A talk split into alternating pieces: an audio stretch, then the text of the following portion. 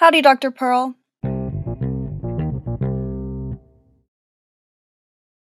And now let's hear some voicemail. Depending on who you ask, the definition of what it means to be American can vary.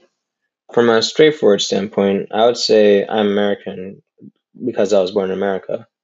From an ethnical standpoint, I would say I'm not American because my blood comes from Pakistan. But some might say that it doesn't matter whether you were born here or if you are a different race. What makes you American is if your ideas and beliefs match those of the average American citizen, or just believing in the American dream. I think an identity can be something that is constantly changing.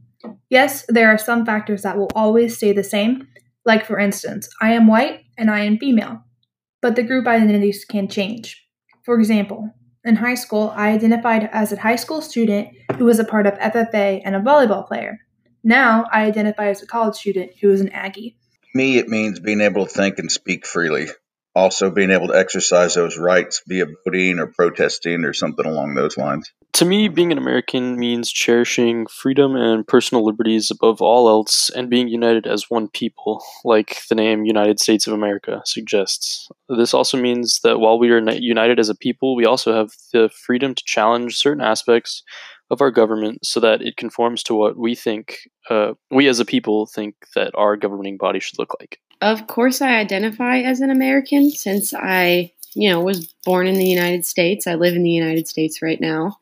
But I think that people think too much about these names we give our identities and the implications behind them. Like, for example, me, like, I wouldn't tell someone they're not American just because they weren't born here, you know? Like, it's if you live here, if you like living here, you know, obviously you're an American if you live here. So, yeah, I think that identity is up to the individual. I don't think it's anybody's business to identify someone else, you know, themselves. I think that that's completely up to the individual and who they are. So, yeah, I am an American. so, I think I do um, consider myself as an American, and I feel like to identify as an American, you need to have, like, I feel like all Americans, what they want, why they come here is for freedom of multiple purposes religion, um, jobs, that kind of thing. It's, it's a multitude of freedoms. And, you know, to be able to do something about your life instead of just um, already having your life kind of like paved for you.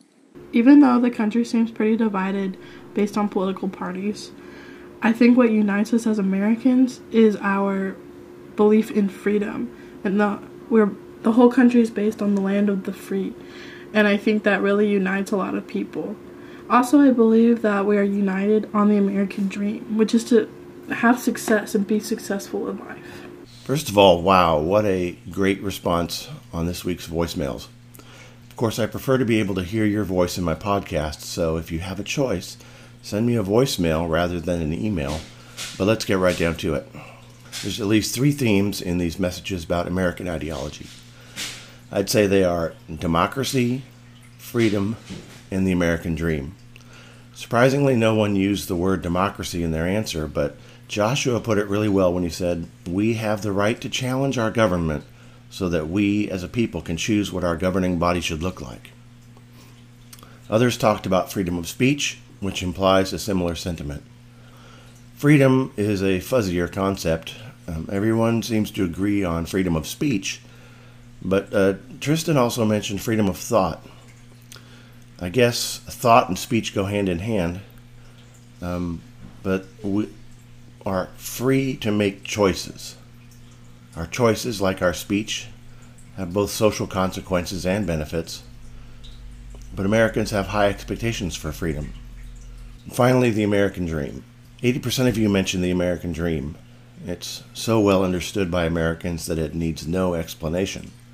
It implies fairness and social mobility. So there is such a thing as an American ideology.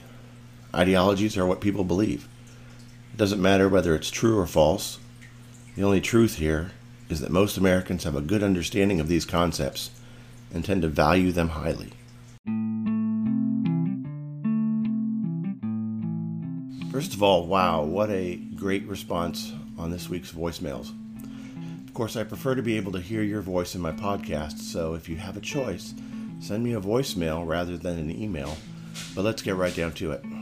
There's at least three themes in these messages about American ideology. I'd say they are democracy, freedom, and the American dream.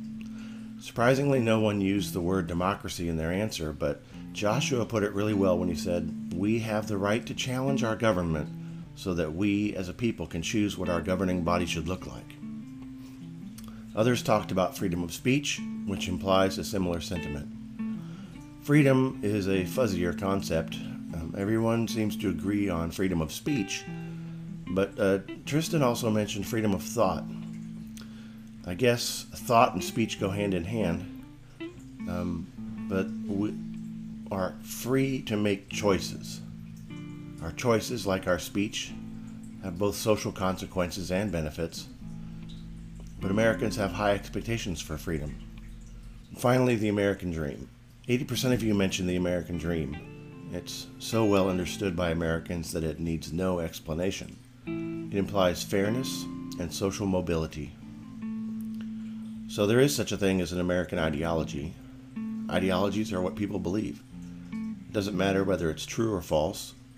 The only truth here is that most Americans have a good understanding of these concepts and tend to value them highly.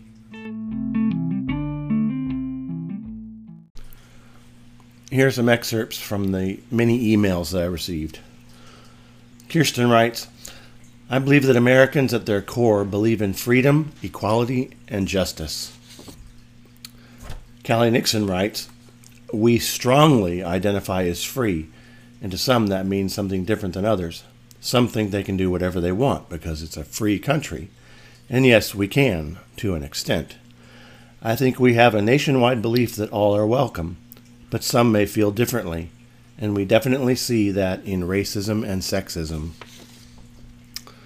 Micah writes Americans believe in freedom, justice, and liberty. Being an American encompasses believing that human beings all have certain rights and that these rights should be defended. Peyton writes I believe that being an American means that everyone has a voice and can be heard by many people if they wish. And Fernando writes I believe that Americans share the ideology that if you work hard, you can achieve many things. I believe that the American dream is what unifies all of American identity together.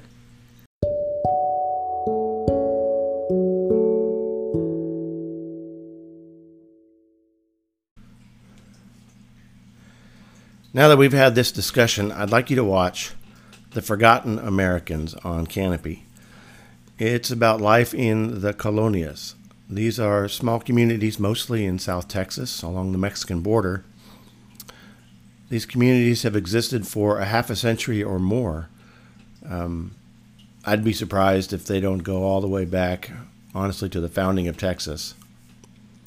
Uh, the people who live there are primarily uh, tax paying American citizens who are the descendants of Mexican immigrants. But also, let's not forget that from Texas to California, that this was all Mexico until 1836 in, in Texas and 1840 in the rest of the West. The colonias, as they are called, and are, are some of the most impoverished places in America. As you're watching the show, be thinking about the defining characteristics of an American and see if you can see it in these remote towns. That's it for this week. Uh, be paying attention uh, to eCampus for updates, and uh, I'll see you next time. Keep those voicemails and emails coming.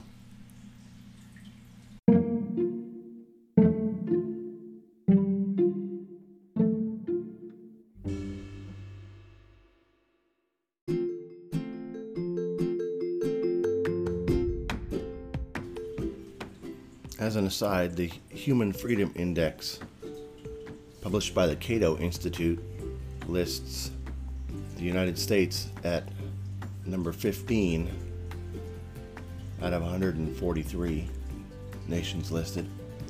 behind New Zealand, Switzerland, Hong Kong, Canada, Australia, Denmark, Luxembourg, Finland, Germany, Ireland, Sweden, the Netherlands, Austria, United Kingdom, and Estonia. I'll post a link to the Human Freedom Index on our course website.